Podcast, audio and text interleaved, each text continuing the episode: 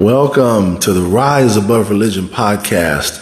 I'm your host, Stephen Newton, and I want to thank to those of you who have uh, listened to the trailer about what this podcast is about. Um, want to go ahead and first make it known that the bottom line is, is as someone who the Lord has given the authority and the ability to speak His gospel, I'm here to teach the gospel, teach the truth, that it may compel those who don't know Christ and even those who do know Christ to seek Christ for themselves, to have a personal relationship with Him. And so this is not a podcast where it will be a bunch of emotionalism. It's not a podcast where it's going to be typical church. Rise Above Religion is basically here to bring forth the truth that is etched out in the, in the Word of God, in the scriptures, and bring them to life that all can live them all can be blessed by them and be a blessing to others because this book here, the Bible, the Holy Bible, is the Word of God and it is the truth that we are to live by as those who are believers. And so, as someone who has been called and chosen to speak this gospel, um, as Ephesians 4 tells us, He's given some to be apostles, prophets, evangelists, pastors and teachers, and that's Ephesians 4, chapter 11. My responsibility in that is to see to it that I equip the saints for the work of the ministry and edify the body and to make sure that no one, no one can tell you who your God is. No one can tell you who Jesus is because you will know by the study of the scripture for yourself. So I just want to make that clear. That is what this podcast is about. And I'm just thankful and I'm grateful to my Lord and grateful to God for giving me the opportunity to share with you. And this is, like I said, it's not going to be typical church. This is, the church is the body. We are the church. We are the people. But it is time for the church to have a true personal relationship. Each of us as individuals to have a true personal relationship with Christ. And then as a corporate body, we can all recognize one another as his own and know how to deal with one another properly according to what he has uh, put in his in his in his word and in, in, the scriptures. And so, without further ado, I want to start out with uh, something that the Lord gave me that was impressed upon my heart to minister on. Uh, I didn't know what I was going to bring forth, but the first thing we want to deal with is truth, you know, and uh, I got the, the, the Lord has, has impressed upon me exactly what he wants taught, which is the kingdom, the kingdom, their kingdom message and, and, and its principles. And so he's given me a number of things to deal with, you know, and it's all biblical. It's all based on the Bible. There's nothing I've conjured up or created on my own. So, um, just want to make that clear as well. So, uh, welcome to you all for tuning in and, um, Let's let the Lord teach us all something because trust me, as someone who is being used to teach, I'm learning just as, as you are. And, uh, I'm just blessed and I'm, I, I want to thank you all for tuning in and I pray that this blesses you richly. So let's let the Lord have his way and, uh, I'll just pray us in. And Father, in the name of Jesus, once again, thank you for your word. Lord, your word says faith comes by hearing and hearing by the word of God. So Father, all those who are tuning in and listening. Bless them, Father, with your word. Speak through the lips of clay here. Let this word be spoken accurately and precisely, unhindered, unchecked by any outside entity. We're not worried about Satan. Satan is defeated. We have authority over him. And I thank you, Father God, that this word, Lord, will touch the hearts and lives of many, and it will compel them to come closer to you, Lord, because as you say, as we draw nigh unto you, you draw nigh unto us. So I thank you and I praise you, Father God, for this now. In Jesus' mighty name. Amen. so today I want to talk about the source of our truth. And this is a part, this is part one of a, of a three series, um, of a three parts. Um, the, the Holy Spirit broke it down so that we can really get to the root of what is truth. How do we know what truth is? Where where is where does truth come from? You know, when we're when we grow up in this life, we have so many sources of truth. We have man, which is, you know, could be mom, dad, you know, or beloved, you know, parent or, or friend or mentor, teacher. Um, you know, but we also have the government. You know, people see the government as a source of truth, truth of how to live in our society. You know, and I mean, as our as the Bible says, we'll obey the laws of the land, but still, the people in government, they're people, and all of them have different ideas of what truth really is. So, what we want to get to is the central truth, the central truth. And why is it I call it a central truth? Well, because it was something that founded this entire universe. It was something that was spoken and it created. And that's why it is the central truth. But there is a source for that central truth. So we can continue to go on down the list of, of entities and ideas of who and, and who the source of truth is. Buddha, to some, he is a source of truth. Confucius, another source. Mohammed, another source. The difference between them and the source that I'm speaking about is these sources are mortal and they all go to a grave and they never rise again. But Jesus Christ is the source of our truth because Jesus Christ, who did and walked in a mortal body historically, came to this earth historically. And he did get put in a tomb by his own people but on that third day, he rose up. And when he rose up, he ascended. He never died again. And so, same as God the Father created everything, here was something that was eternally created that took on the form of a mortal body and never saw death twice. And so, to me, that's a source of truth I want to believe in something that will that, that, that will that's eternal, eternal. And so, as believers, what is the source of our truth? The better question is, who is our source of truth? Here's another one for you. Is it the pulpit? Now, we know that many, many in the pulpit speak the word of God. But are they given the truth 100%? Are they given every bit of accuracy to the Bible and to how you as a believer are to live it for victorious living, for blessed living, for how to overcome the challenges and circumstances of life? Or more importantly, how to even find out what your purpose is on this earth. Every man has a purpose. Every man is given something there to do in this, in this life. But how do we get to it? How do you find out? You know, of course, yes, salvation is a start, receiving Jesus as Lord and Savior. Being filled with the Holy Spirit is another because the Bible is a spiritual book. You can't just walk in and, and try to read this book and think that it's just going to manifest itself in your mind and you're going to understand it. No, a spirit wrote this book and created this book. So we're going to get to the source of our truth. And so that's why it is aptly said the source of our truth. So first of all, let's continue on defining and, and really understanding what we're looking for. So I can tell you that the triune God of Jehovah, Yahweh, the Father, Jesus, also known as Yeshua, the Son, and the Holy Spirit, they are the source of our truth. They are one, three manifestations, three representations, one God, three manifestations.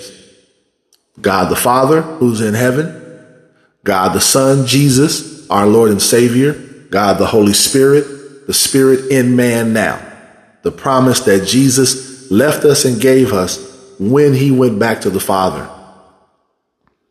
Now, as we continue on, I can tell you that the God who created all did not confirm none of these others that I mentioned earlier.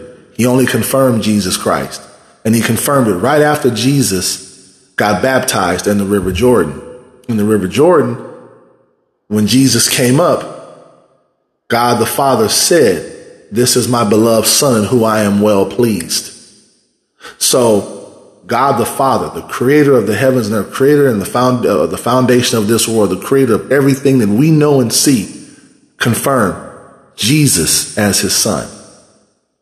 Why is that important? It's important because it eliminates all these other ideas of who is our source of truth. We listen to the news, the prognosticators of doom every single day. And we live in fear because of the idea of truth that they bring forth. And so you wonder sometimes who is whose whose side is the news on? But because the news is all about what most men or most man and woman want today, most most most people today want drama, they want death, destruction. They don't want life. They don't want good. They don't want great. They say they do, but this is why we clamor after all these different kinds of things. So, Jesus Christ is where we begin with truth. Okay. Those of us that believe, though, that are his believers, we listen to these other sources and we listen to them about who he is. That's why we have no more prayer in schools, the separation of church and state. I mean, come on, folks. Why do you want to take something and allow the world to take something good that will do good and get rid of it? Why do you want people who don't even know who your God is to tell you who your God is? Why do you want just to only rely on people who say that they are called to preach or that stand before a people to be the only source of your truth? Just as I am, I'm a messenger. The book is not mine. This is not mine. This is, this belongs to God. God wrote this, and I'm going to show you in a minute in the scripture where this all began. So we're going to get to the bottom of this so that way we're no longer fooled by about who we are in Christ, how we're to live, who Christ is to us. It doesn't have to be no more of a dog and pony show about our Christianity. No longer do we have to be ashamed to call ourselves Christians because the world looks down on us because of the show that they see instead of the power they should see. Now, want to ask a few more things. I want to really, well, not really ask, but let's look at this. You know, why is it difficult for us to believe that He is the complete source of our truth? Why? Why is that so hard? Why do we struggle with that? Because we can't see Him? Because we weren't there when He was crucified? But we believe.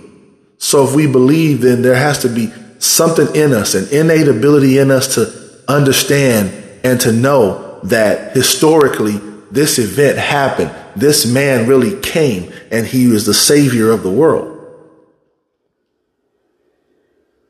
What about because it takes faith to believe in him? Or is it simply because we are confused about him and his truth due to many who we trust to steer us in the right direction? But may fall short of accurately teaching his truth, i.e., again, the pulpit. Now, I don't want this to sound like a referendum against the pulpit. It is not. But unfortunately, today, you know, and Jesus spoke that there would be false prophets. He spoke it. He spoke there would be false teachers.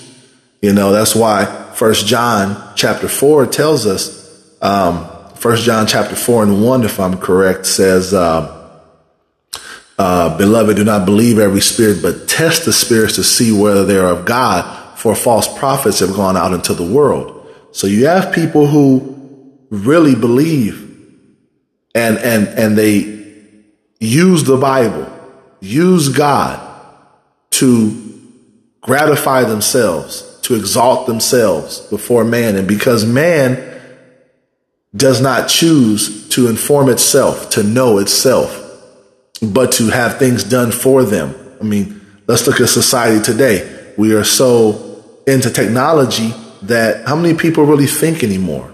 Really use their minds? How many people, if, if all were to go dark tomorrow, would you pick up a book and read it? Would you find a new hobby? arts and crafts or uh, knitting. I don't know. What, what would you do? How would you live? How would you live? If there was a apocalypse and you're now living post apocalypse, what would you do? Who would you turn to? Well, I tell you, Jesus better be the one you turn to because if you turn anyone anywhere else, you will be led down the wrong path for sure. And unfortunately, this is what's going on in the body. This is what's going on with the believers. They're being led down, and it's not just because that man before them is just making a choice to lead them. It's because the people don't want to seek him for themselves and know them for themselves and even challenge the validity of what that man could be saying based on what's in the book.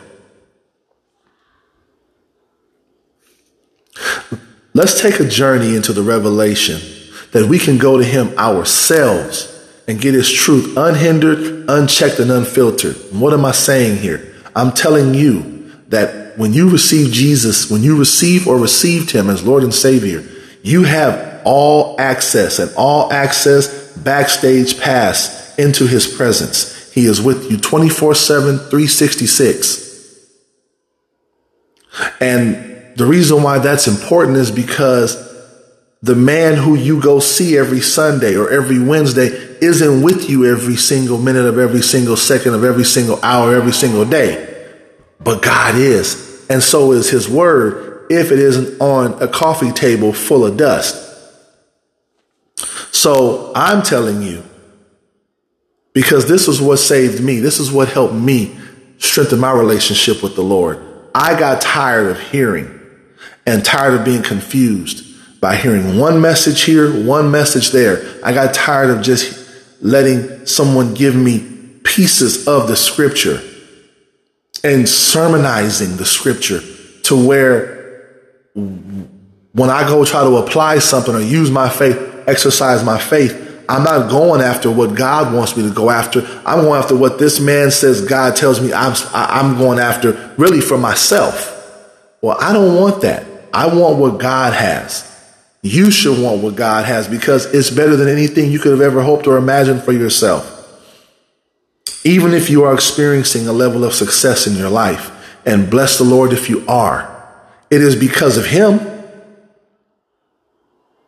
And trust me, nothing you can do in this life will ever trump what He could do for you in this life and will do for you in the life to come, especially when He comes back and reigns here on the earth. But before we do this, there has to be a disclaimer. I have to really challenge you as a believer to do something. I first make known to you that this is where you, the believer, must let go of everything that has got, that has not gotten you over the wall in your walk and that you must take ownership of your relationship to seek him out for yourself. I hear you. I hear the question. How do I seek him though? As you say, as you say, sir, I go to church and in the end, when I leave, you know, I've, I've, I've, you know, heard some emotionalism. I've heard some bucking and shouting, hooping and hollering. I've heard this man screaming it, screaming to the top of his lungs, preaching the gospel with so much zeal and fire. But I'm still incomplete. I still have no idea what I'm looking for. I have no idea what I'm doing. I have no idea where I'm going. I didn't get taught nothing. I didn't, I didn't learn a thing. I just learned that, you know, here's this book. I have, I'm saved and I'm supposed to be blessed. But I have no idea how to bring forth any of this. I have no idea what I'm to do any more than the man on the moon. Well, here's things to think of when it comes to seeking Him. Of course, we have prayer, but you should be taught what prayer is. And at some point you will be. As long as you, if you continue to listen to this podcast, you'll be taught about prayer and what effective prayer is. It's not what is, it's not what it's made to sound like. Okay. Going to church is definitely a way to strengthen your relationship and to seek him out. Because there are ministers, there are people in the pulpit who do desire to teach the people the right stuff and teach them the truth. The Holy Spirit will lead you to them. You just got to listen to him. You got to hear him and let him lead you. And you can just ask him, send me to a place where I'm going to learn about you, where I'm going to learn to seek you and learn to grow in you. But the most important is the word of God. God's word, the Bible, the Holy Bible is one of the most and is the most central way to learn who God is. Okay. But it causes, it's going to cause you to spend time in it. It's going to cause you to study it. See, this book is not a book of just fables and fairy tales, a book of just uh, accounts of miracles and, and the miraculous. It is a book of truth.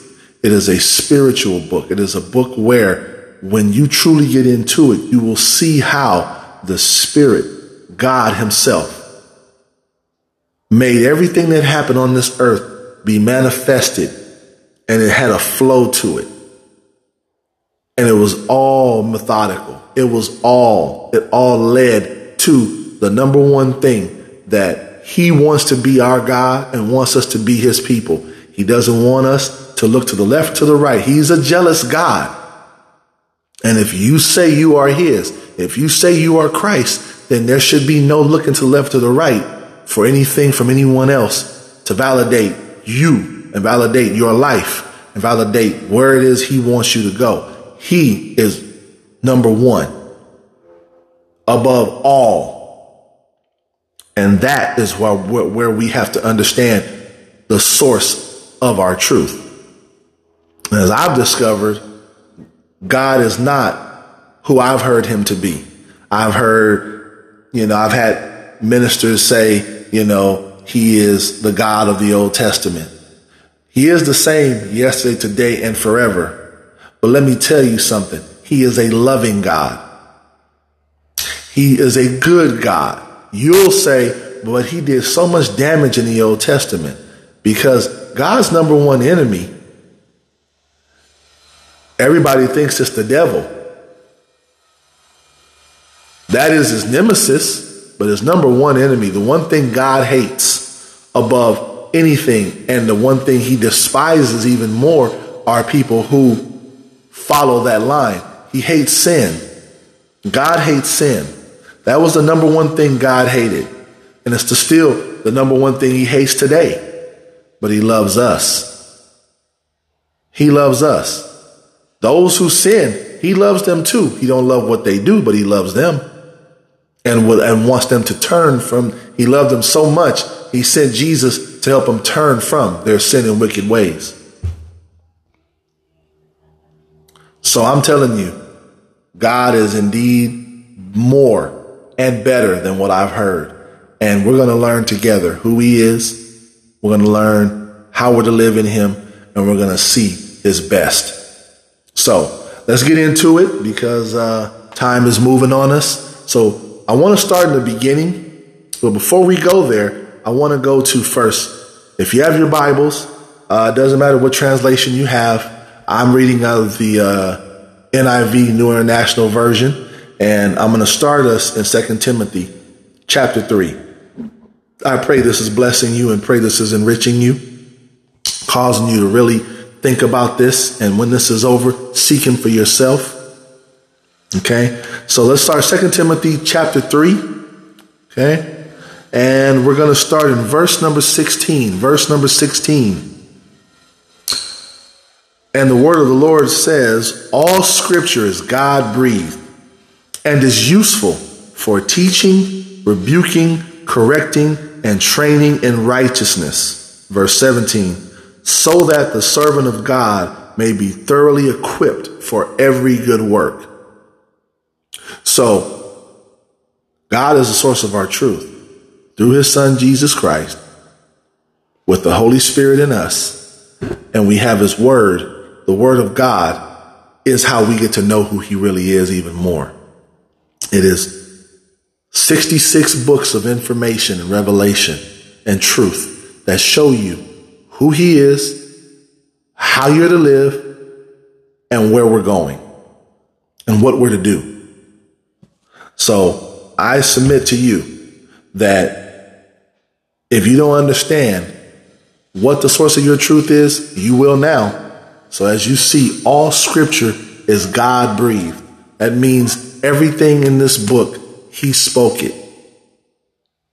He may have inspired man to write it, but it came from him. He is the source of it. Okay. Now, I want to go back to the Old Testament and let's understand something. And before we do that, I have another scripture I want to read because before I do that, let me let me read this other scripture first. I'm glad. Thank you, Holy Spirit. We're going to go to Romans chapter 15. Romans chapter 15. So we're still in the New Testament.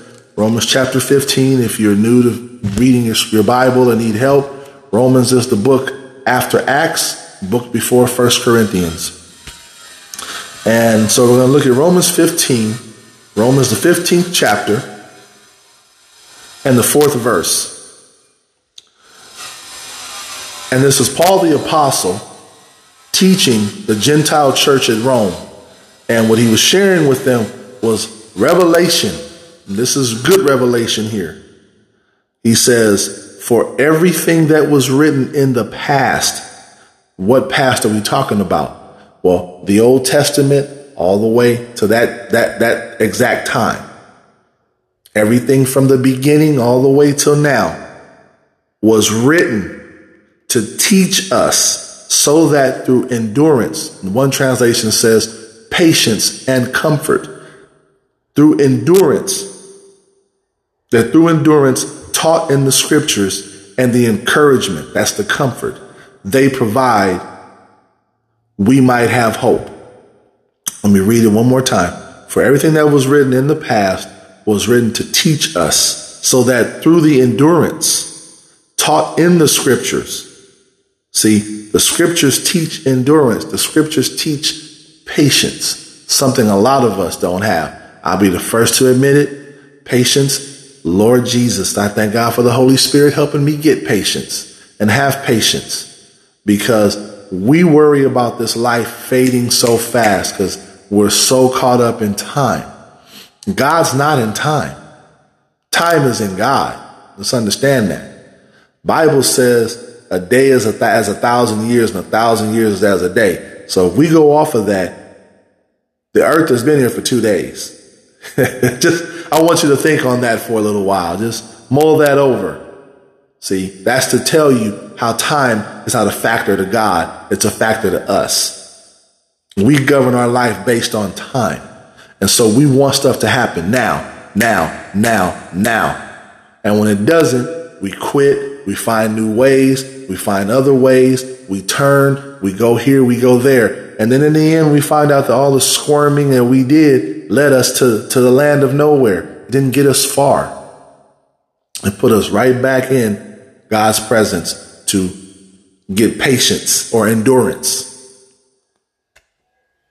And the only way you're getting that endurance is in the scriptures, which tells you and tells me that that is where I'm supposed to learn about God and about his truth.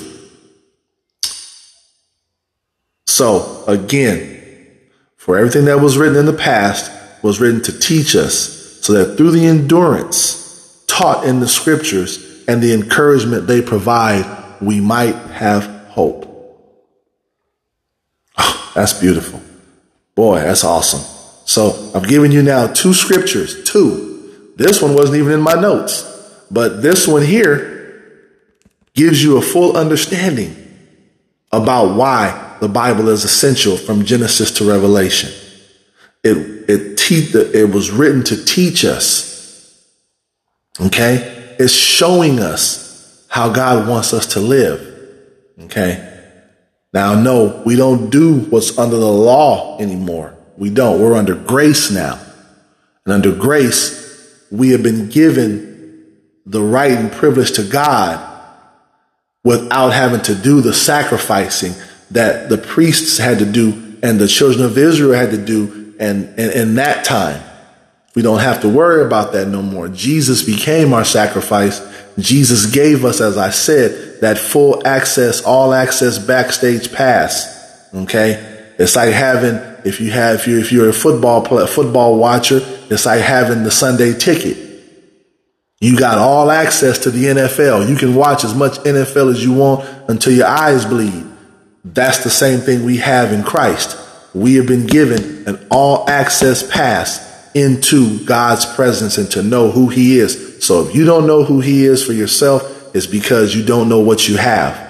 You don't know that you have this ability. You, you want someone to come grab you by the hand and tell you who God is. I'm going to tell you right now, if you wait for that, like anything else in life, if you don't go seek, for example, how to better yourself, how to get a college education, how to get a career or become an entrepreneur or how to um, clean your credit up, how to get out of debt. If you don't seek it for yourself and you wait for someone to come tell you how to do it, how will you ever do it? You won't because you want someone to do it for you. Well, God's done all he's going to do. I'm going to tell you, he's given you his spirit. He's given you his son. He's given you salvation. He's given you his word. You have to go get it now. So let's continue Let's go all the way over to the book of Genesis. We're going to start in the beginning with this and work our way back towards more powerful revelation. And I want to start in Genesis chapter 1. Genesis chapter 1.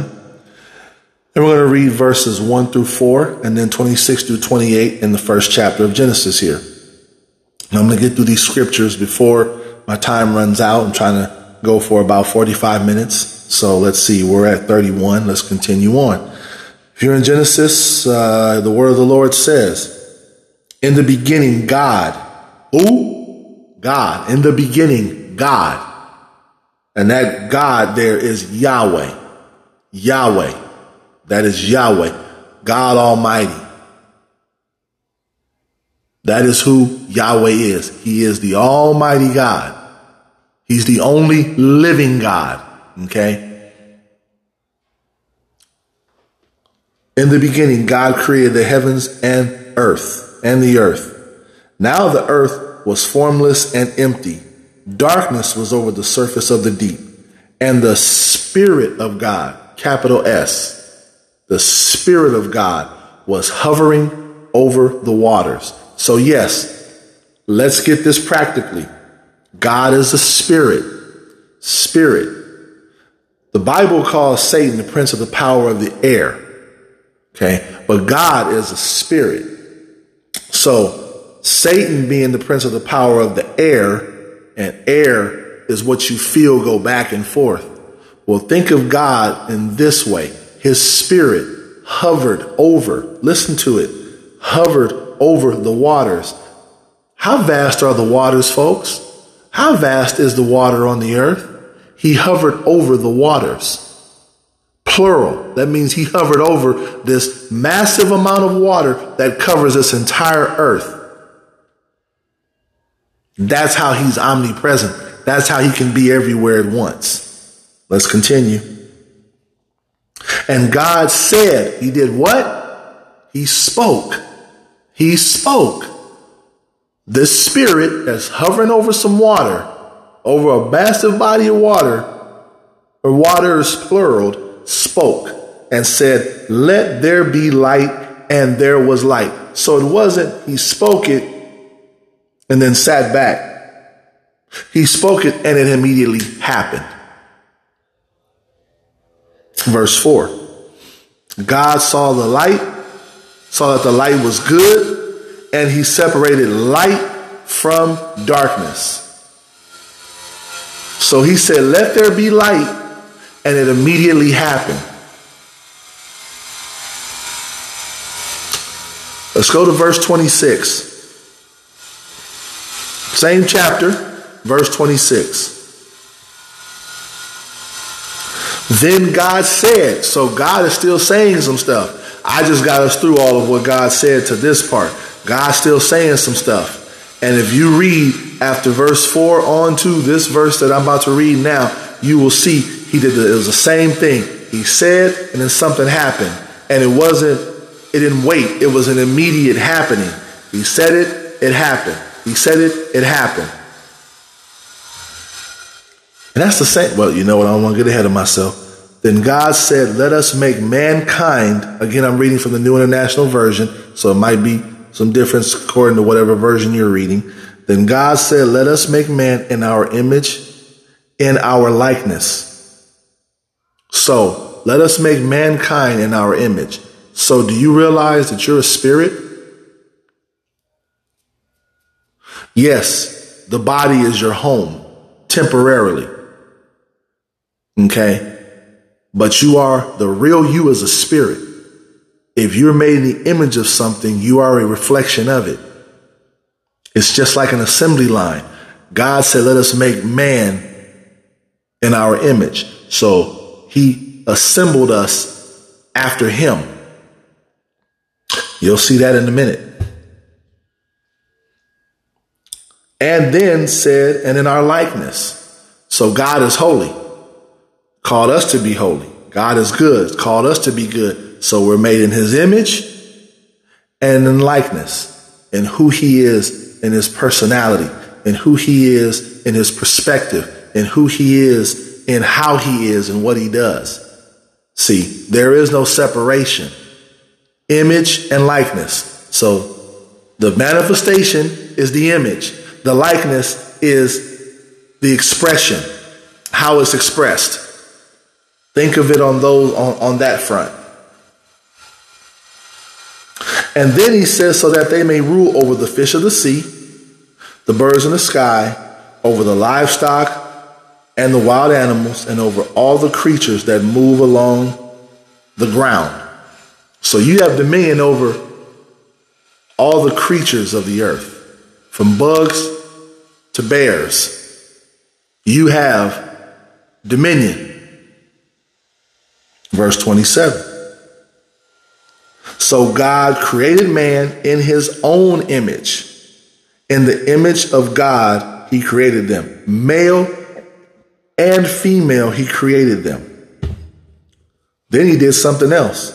God blessed them and said to them, Be fruitful and increase in number.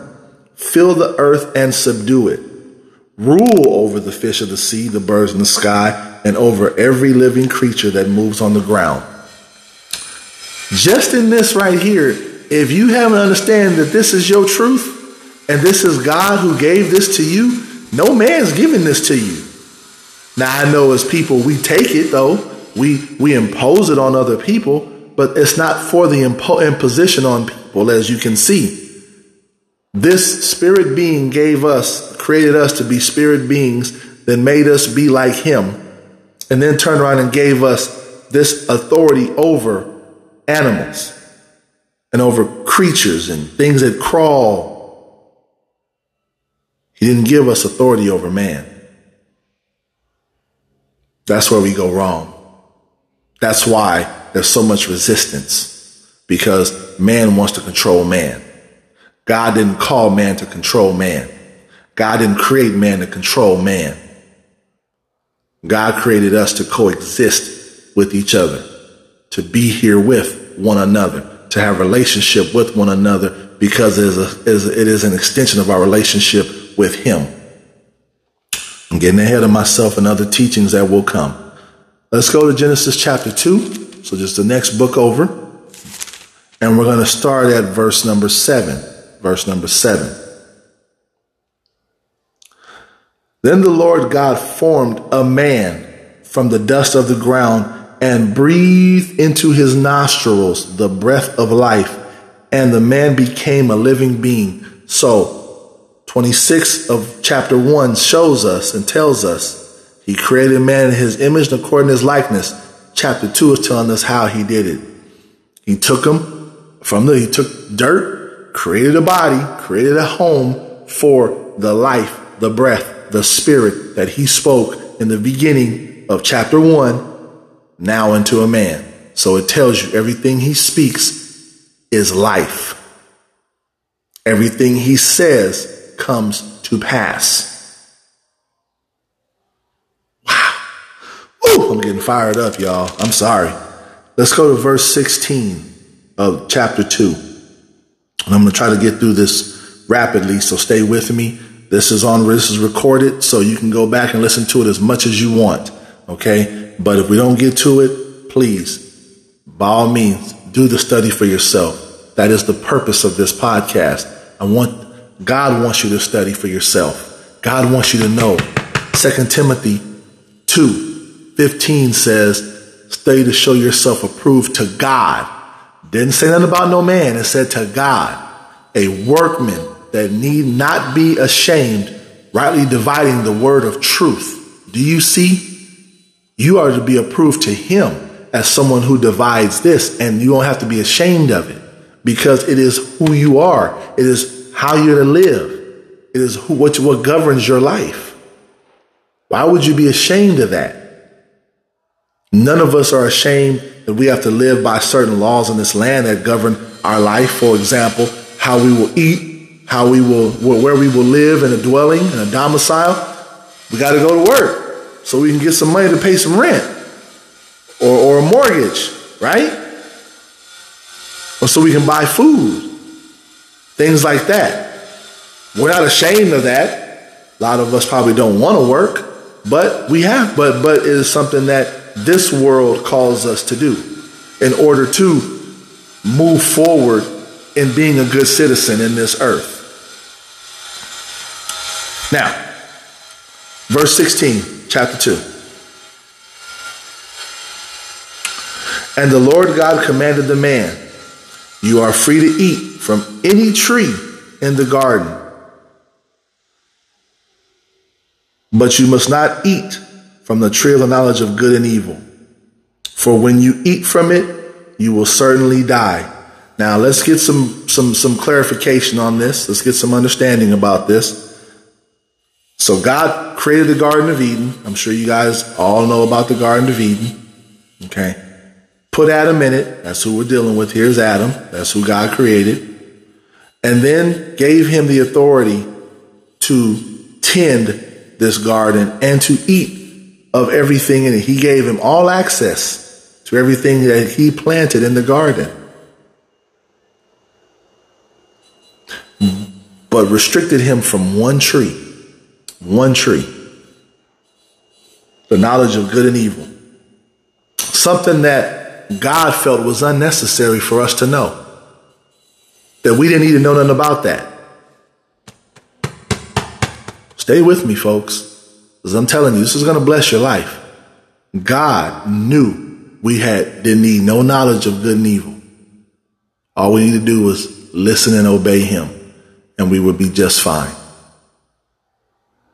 However, we're going to get to what happened.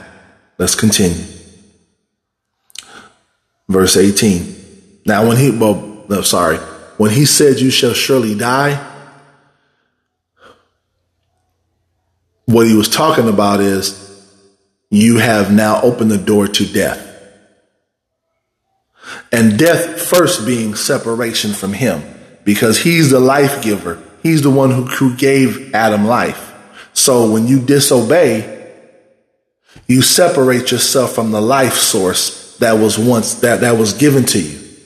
And now you're subject to death itself and where death will take you. And the fact that now you have a expiration date.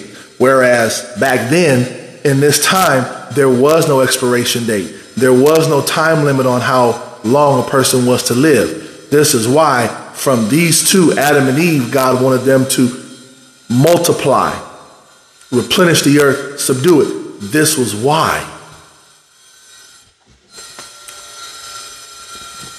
Let's continue. Verse 18 Then the Lord God said, It is not good for man to be alone. I will make a helper suitable for him. So, first time we see God say something wasn't good, and that was that man shouldn't be alone. Now, man wasn't alone, he just didn't have a species equal to himself. At the time, Adam had the animals and named them all. But that wasn't an equal to Adam. That wasn't some, those weren't beings that could fulfill Adam in, a, in, in any specific or special way or particular way. And Adam couldn't reproduce from them as well. So this is where woman comes into play. And he says, I will make a helper suitable for him. So he's going to give you somebody specific for you, man.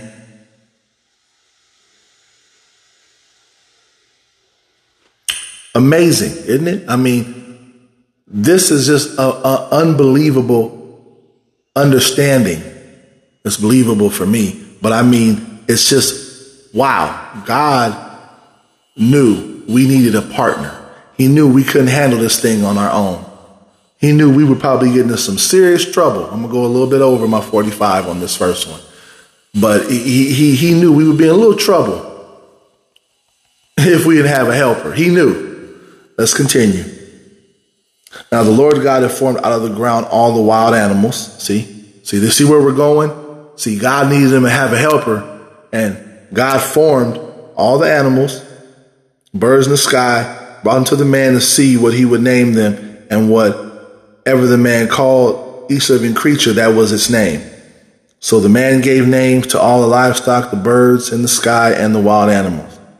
But for Adam, no suitable helper was found. So I'm sorry, I was a little bit ahead of myself, but that's okay. A little bit ahead of the scripture here. Verse 21. So the Lord God caused the man to fall into a deep sleep. And while he was sleeping, he took one of the man's ribs and then closed up the place with flesh.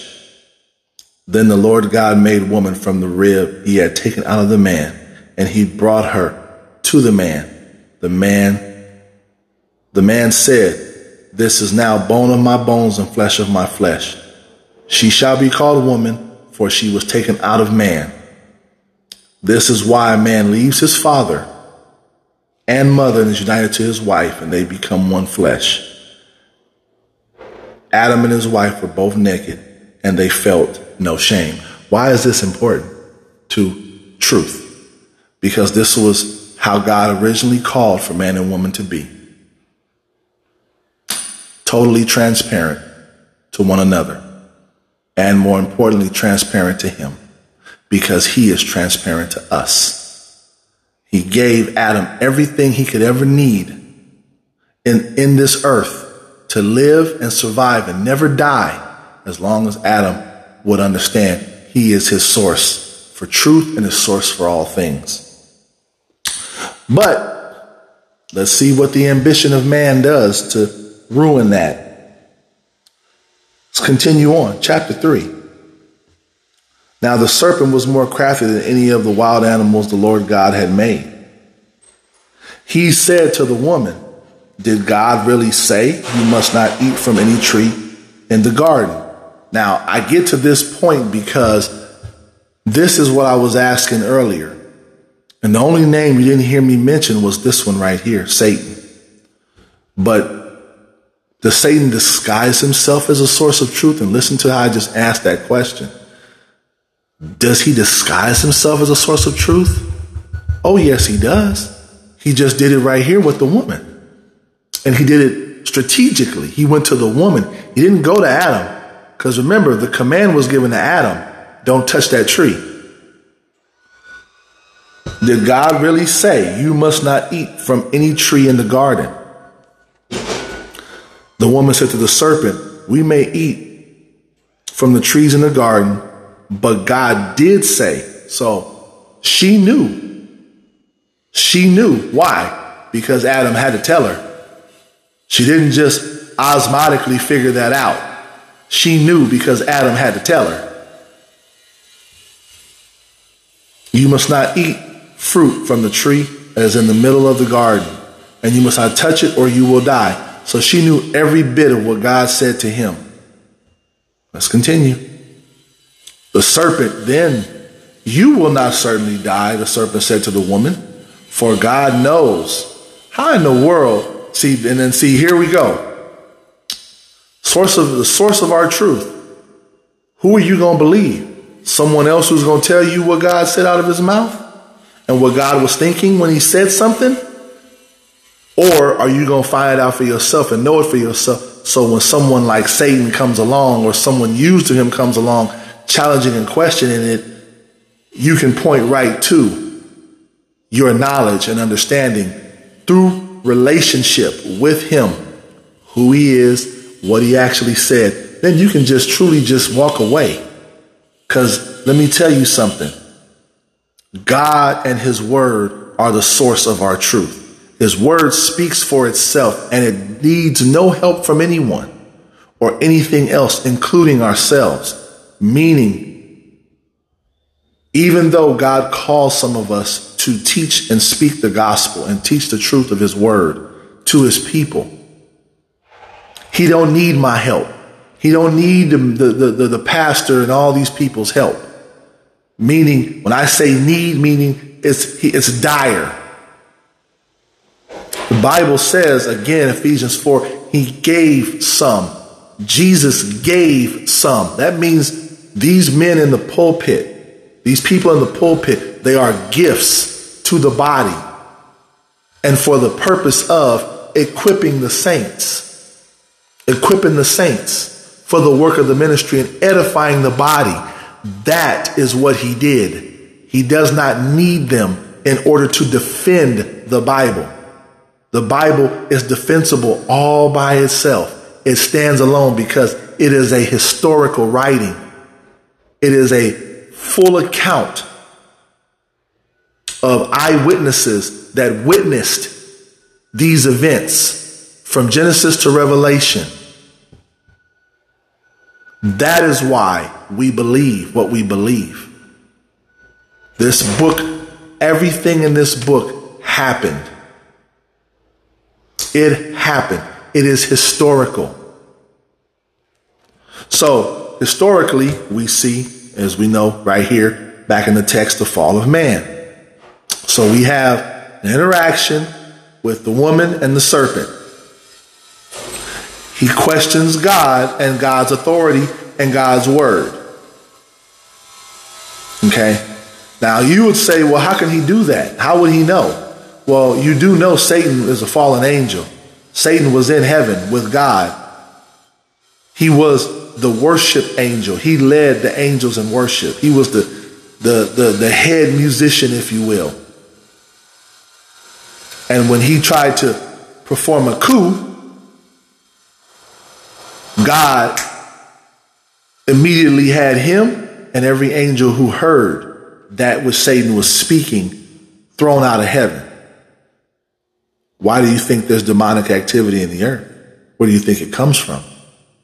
There are fallen angels in the earth. There are spirits and demons that are here, and they need a body the same way God needs a body.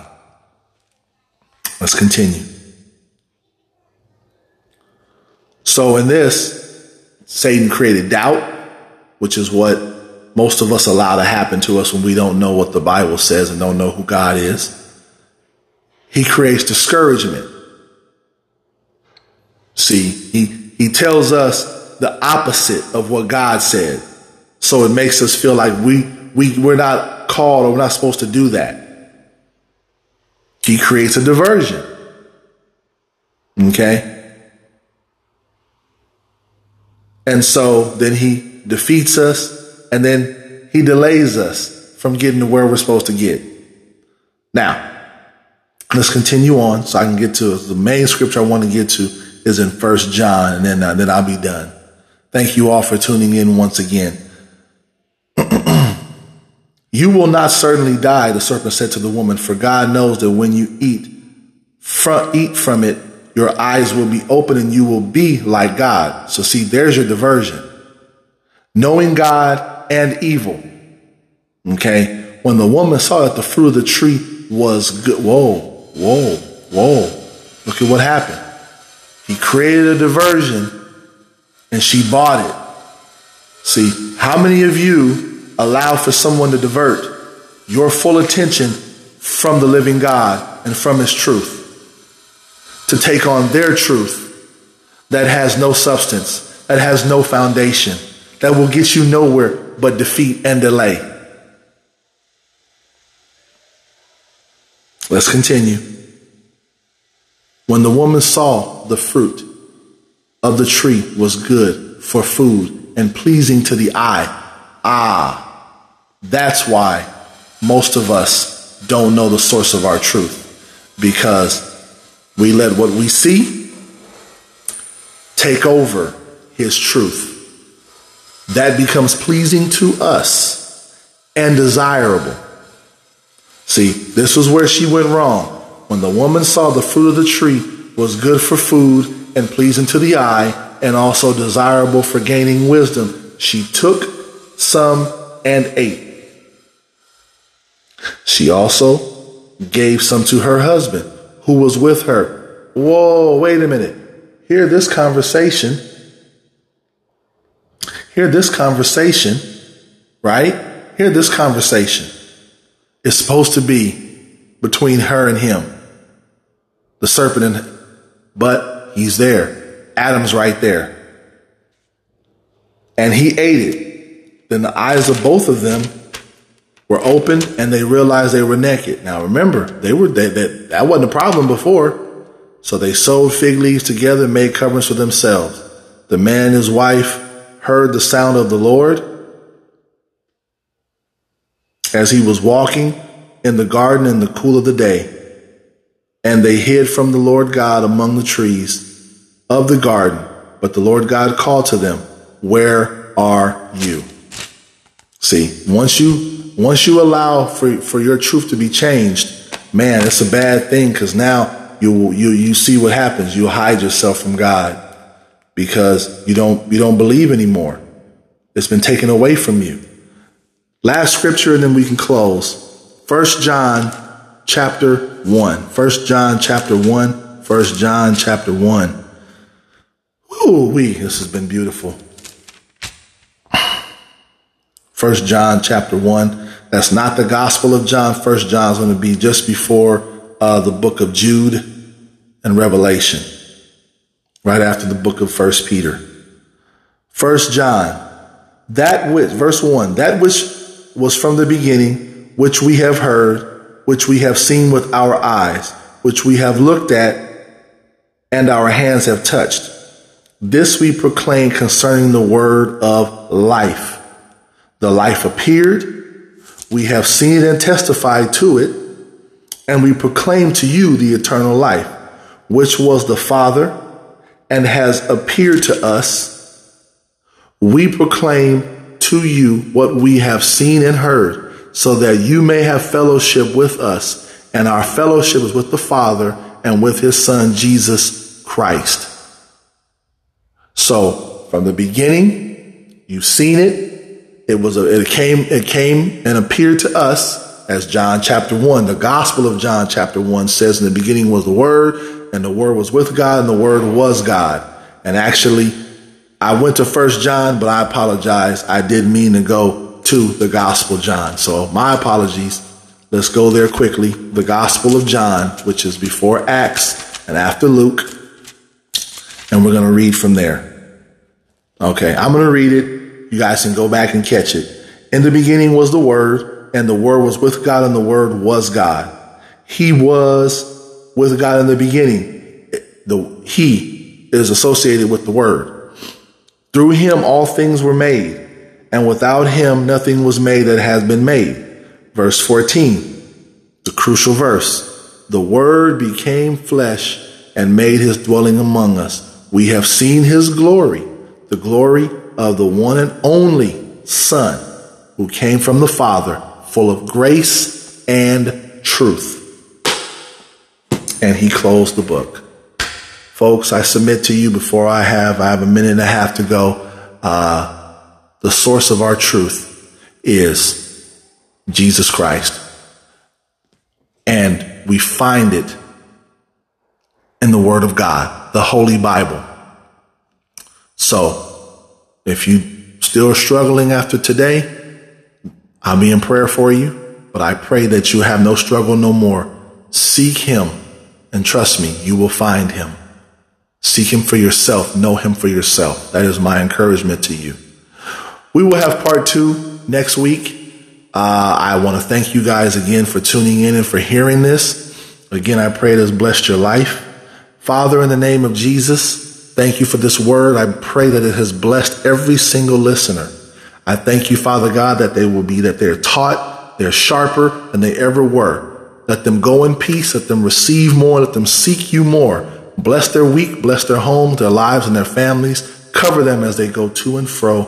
And we thank you, Father God, for this today. In Jesus' mighty name, amen. Well, this is Stephen Newton. May you have a blessed and prosperous day. Stay blessed. Till next time.